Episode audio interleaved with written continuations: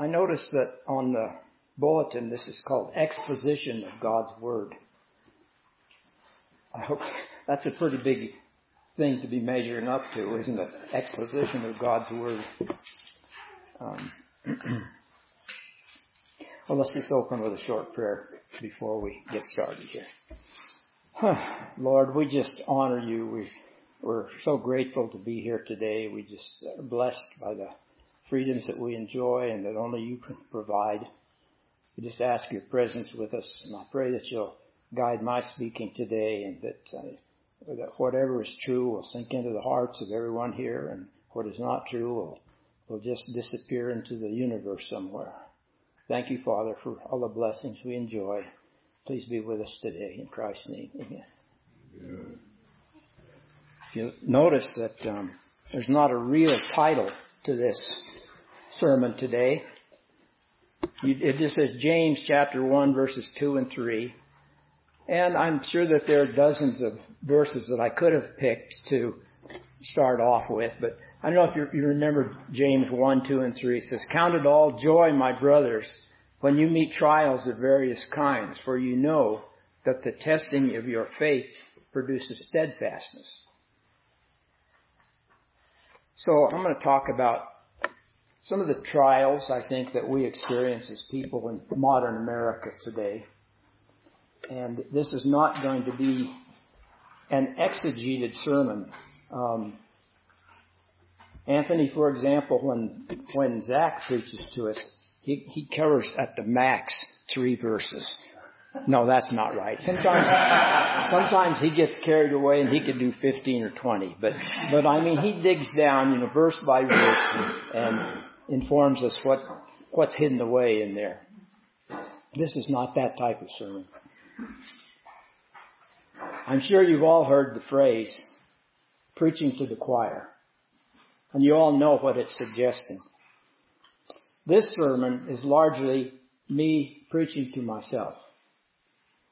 But if you're stirred up by it, we should get together and talk about it and pray about it some. I need to preach to myself because I must confess to being a lukewarm Christian. What does that mean? On Revelation chapter 2, we read a description of seven churches representing the full spectrum of churches throughout history. One of them is described as a lukewarm church. And to my dismay, it makes me really question if by extension I am a lukewarm Christian. Perhaps I'm the only one here who deservedly experiences these self-incriminations. Are there solutions to these shortcomings? Well, if you have a sense of not ever serving God as you should, maybe we should compare notes. I sometimes joke half-heartedly that my life verse is 1 Thessalonians 4:11. Perhaps you know it. It says, part 1, make it your ambition to lead a quiet life, to mind your own business, and to work with your hands. I like part 1. this quiet life withdrawn from the worries of the world. But part two goes on, that you may walk properly toward those who are outside and that you may lack nothing. In other words, we are not to be to- totally withdrawn from the world, but to be involved and be aware of the pitfalls outside. James 1:27 says, "Pure and undefiled religion before God and the Father is this: to visit orphans and widows in their distress, and to keep oneself untainted from the world. And that's a tall order, isn't it? Should we become, in a sense, like the Amish and be what just exists and content in our own little world? Rejectors of certain modern advantages in our labor and let the world pass us by?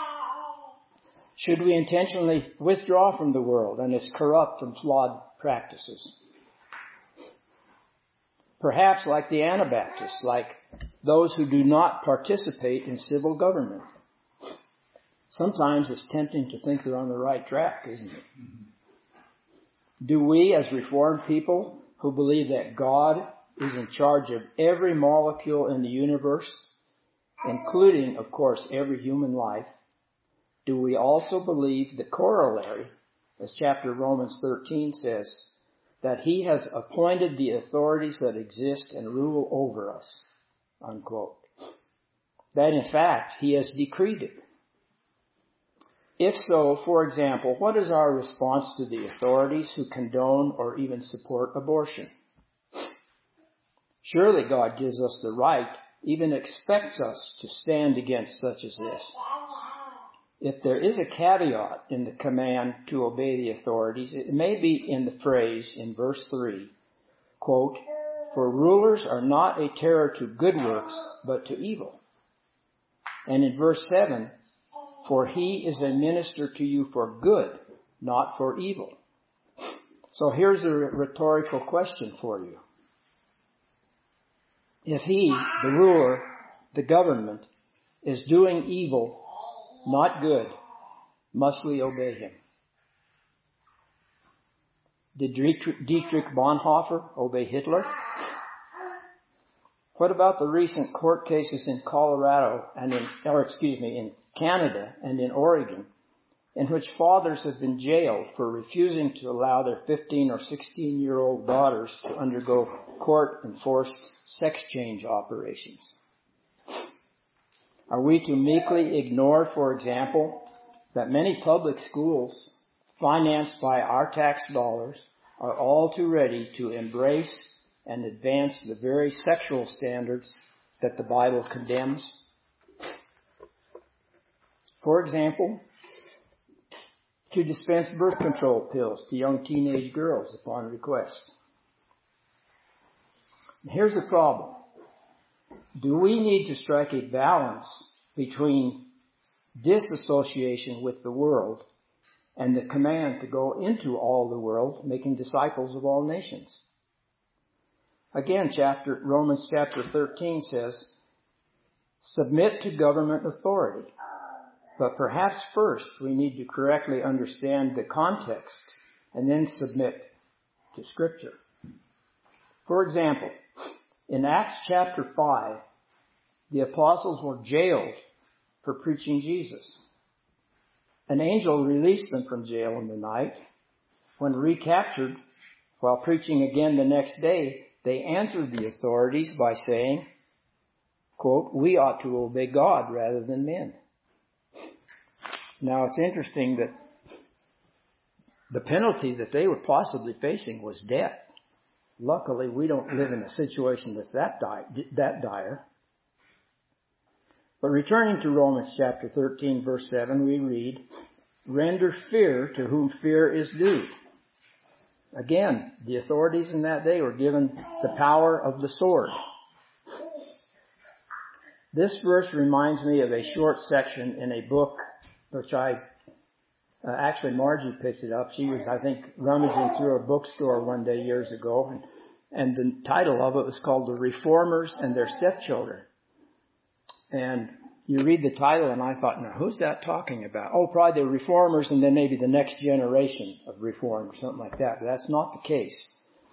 The, re- the stepchildren referred to in, in this instance were uh, basically what we would think of as Anabaptists today. That they were outside of the mainline church, whatever it was existing in those early centuries of the church and they were always against a central, you know, that the government and the church are one and the same. And so that they refused to abide by the rules of, of the government that would impose uh, on them what they could or could not do. Anyway, this book is called The Reformers and Their Stepchildren. It was released in 1964, written by a man named Leonard Verduin. He was a graduate of Calvin Theological Seminary. He pastored the campus chapel at the University of Michigan for 20 years. Speaking of rendering fear to whom fear is due, a short section of his book describes what may be an aberration of this truth. It describes a Roman emperor by the name of Decius, who ruled from AD 249 to 251, in a time when the golden days of Rome were fading, and the citizens were gradually turning away from the ancient gods and embracing what would eventually become the Roman Catholic Church, with its emphasis on the sacrament of communion and its provision of salvation. Decius basically co-opted and adapted the old Roman concepts of sacrificing to the gods by substituting what would eventually become the sacrifice of the Mass, thus making the Christian partaking of communion a more acceptable manner of declaring loyalty to himself, the Roman emperor. I want to read you just a, a brief quote here. This was the actual wording that those citizens living under Decius had to go through. It says, Decius invented the following scheme. Every household, householder was instructed to procure an affidavit attesting to loyalty to and recent participation in the ancient religious be- behavior vis-a-vis the object. The object being whatever was the, the popular thing that you're supposed to be worshiping at the time. It read, I, so and so, have always sacrificed to the gods, and now in your presence I have, in keeping with the directive, sacrificed and have caused a libation to be poured out have tasted of the sacrificial victim, and I request that you, a public notary, certify the same. Then when a house-to-house checkup was conducted, the offenders were spotted. If a man was unable to clear himself, the failure to produce the required billet was prima facie evidence of infidelity to the object, infidelity that was punishable with death. In this way, Decius not only hoped to inject a little life into the dying religiosity of the empire by bringing the rank and file into the temples once again, but he was also wel- he also welcomed the spotting of the Christians. His concern was not so much a religious concern as one which we would today call a political concern. It is well to keep this remark in mind, for we shall come face to face with this situation often in this study. So you can see what those people were up against in those days. Um, let's see now, where what? Let me get back to my notes here.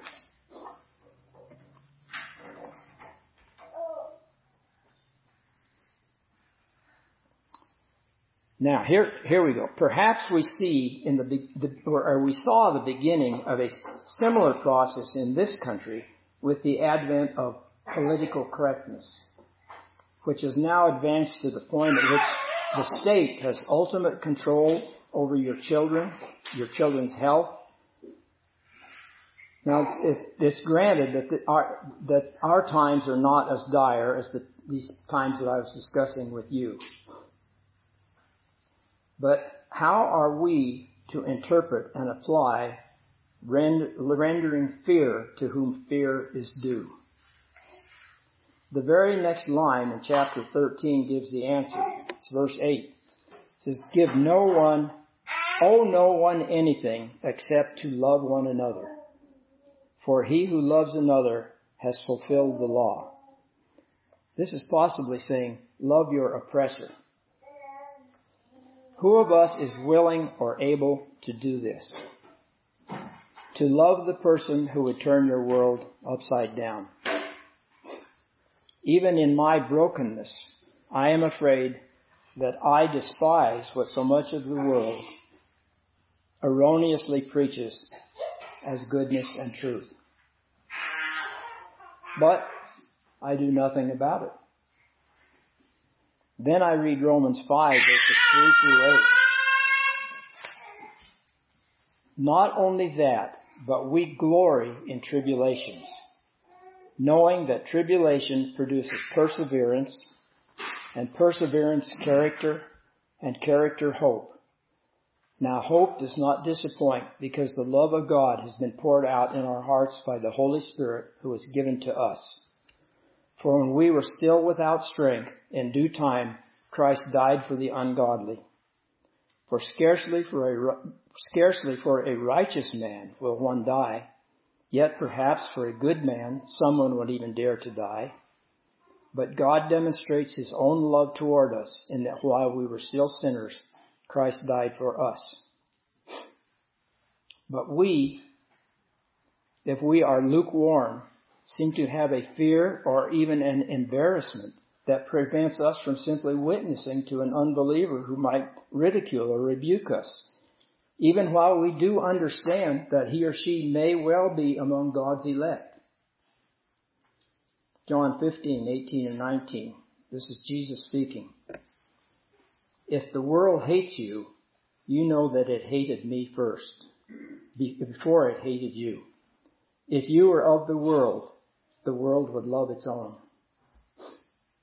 Maybe we should ask ourselves, does the world hate me as an individual because I challenge their values?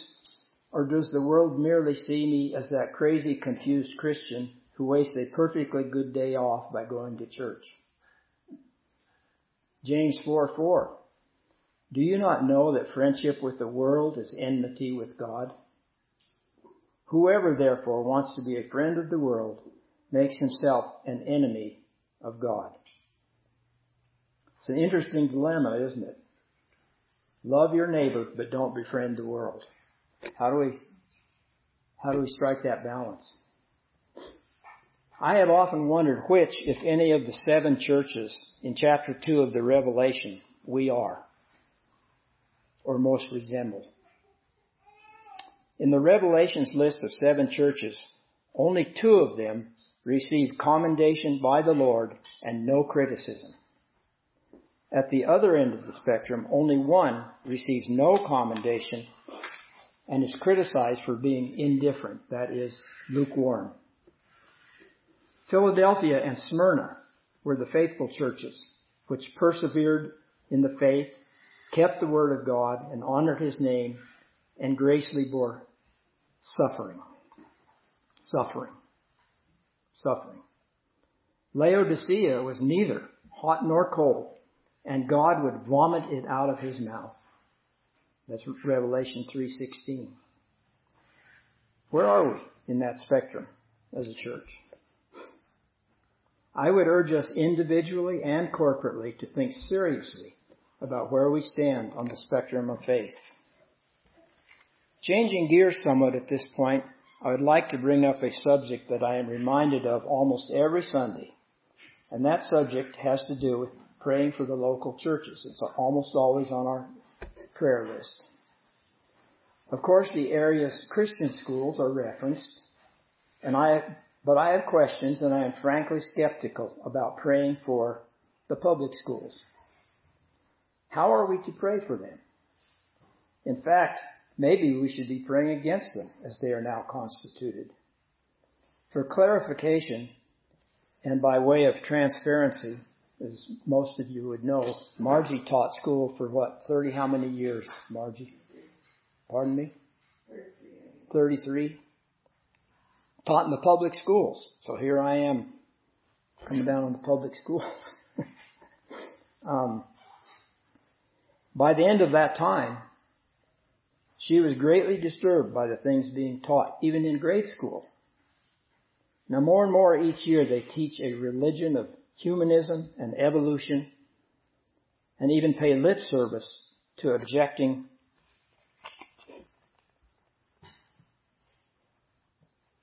and they don't, excuse me, they don't even pay lip service to objecting to many others. For example, the LGBTQ, etc. movement.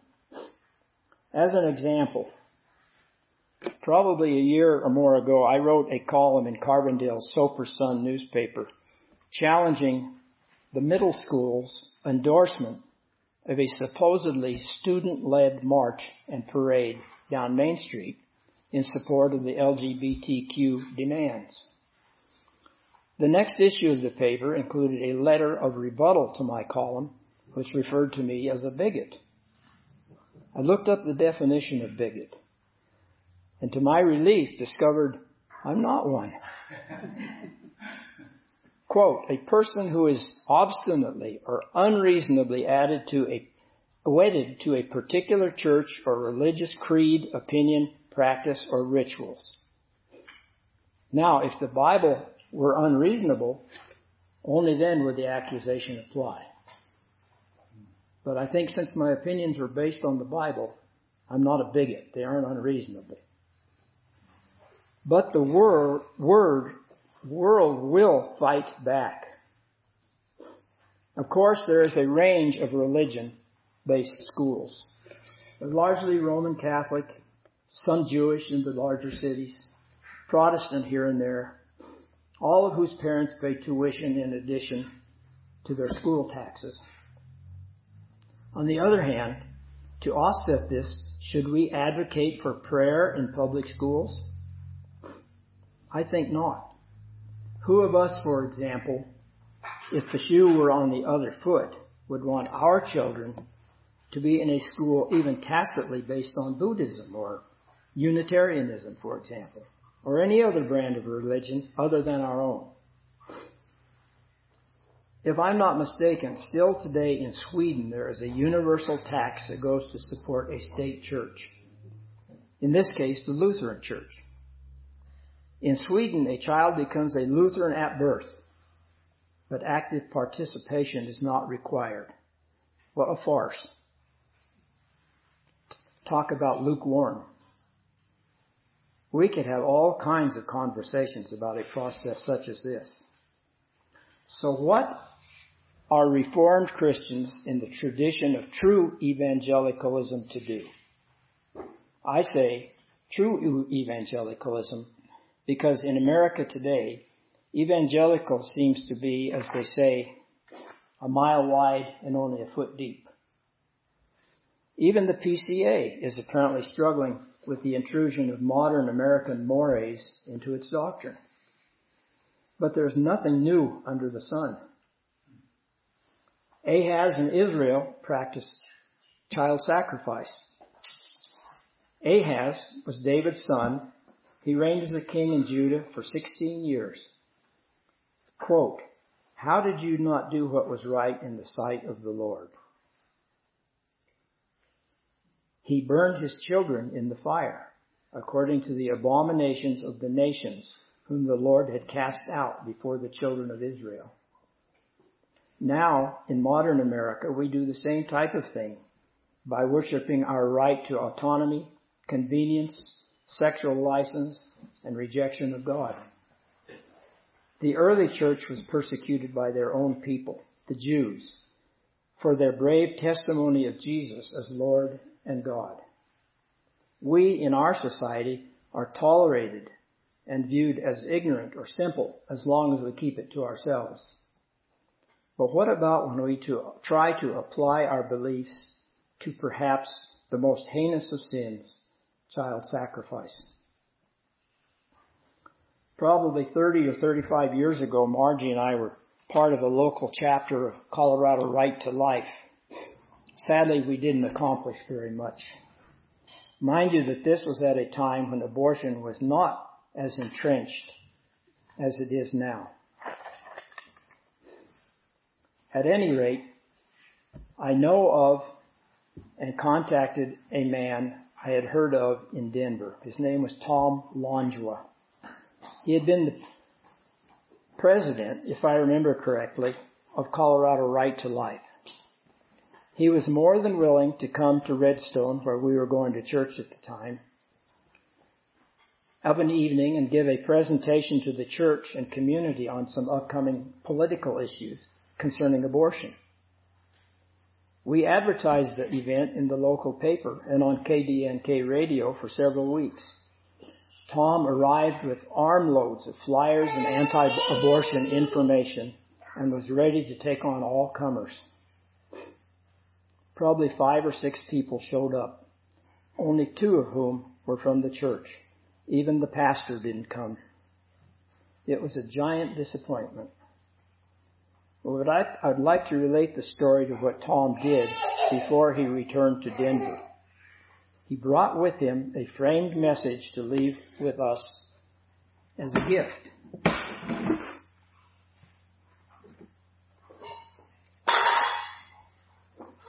says, To educate men wisely, we must know what we educate them to become. To know this, it is necessary to ask what men live for. To ask, that is, what can be the purpose of life and what sort of life it should be. I think we all know the answer. It's Article 1 in the Westminster Confession. What is the chief end of man? To glorify God and enjoy Him forever. That's the purpose of education.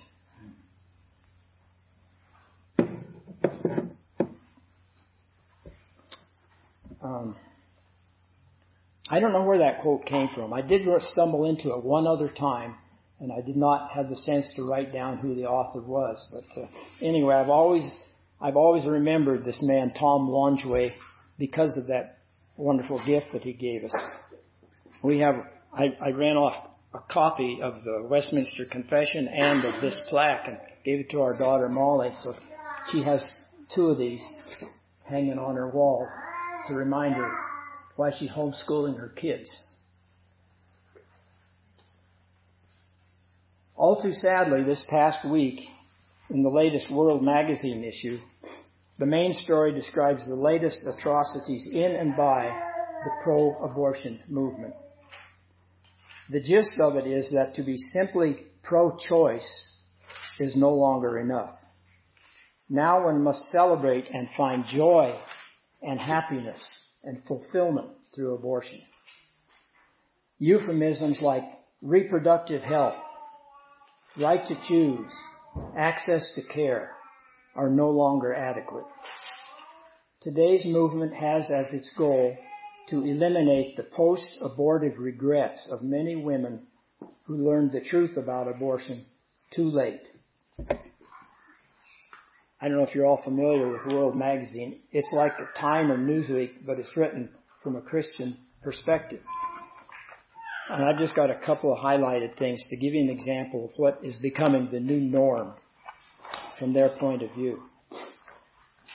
There's a group called Shout Your Abortion, SYA, an organization with a website where women can post their abortion stories and buy congratulations on your abortion note cards and thank God for abortion baby onesies, whatever a onesie is. And here's a story about a woman named Viva Ruiz. In 2015, Viva Ruiz launched Thank God for Abortion, an art collective that promotes Thank God for Abortion t-shirts.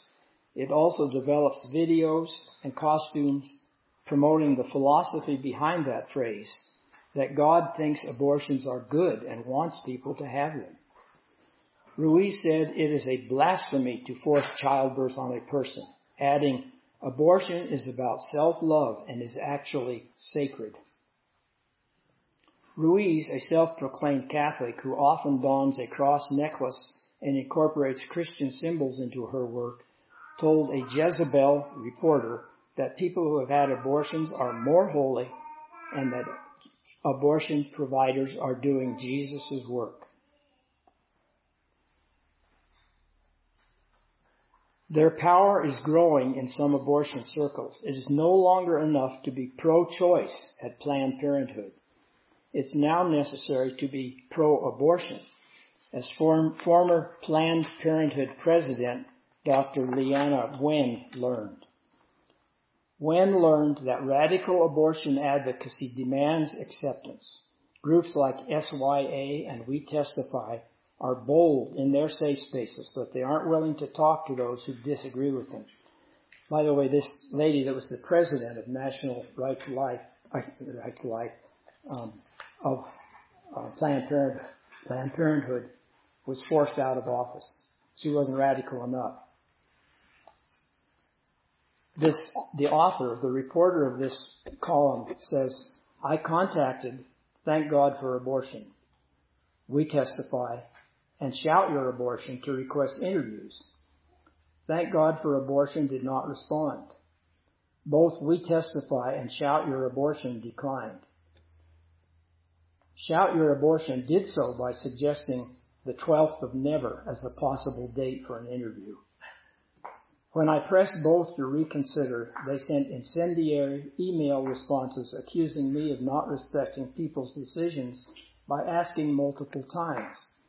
But SYA's Bonow said she was not surprised I asked again, since your position is rooted in trying to enforce your will on others without their consent.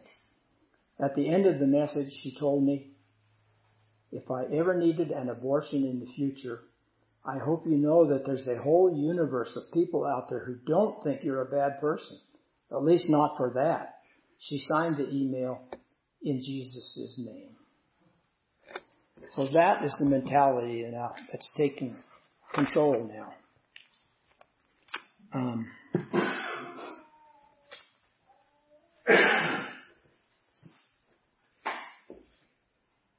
well, I, I guess I need to leave it at that, but I just, I wanted you all to be aware of what's going on and the fact that I, I'm kind of ashamed. Not kind of, I am ashamed that I just, I know, I didn't know it was this bad, but I knew things were going on. And yet, what do we do about it? And I don't know if any of you have feelings or if you are active in, in this field or not. But um, we don't want to be lukewarm. And it doesn't have to be this issue. There are lots of things going on in the world that we don't want to be lukewarm in that sense of not combating evil in the world. So if you would join me, I've got just a short prayer and, and we'll be done here. Father God, in Jesus' name, I ask that you would guide us as individuals and as your gathered church to know your will on the social ills that plague our country.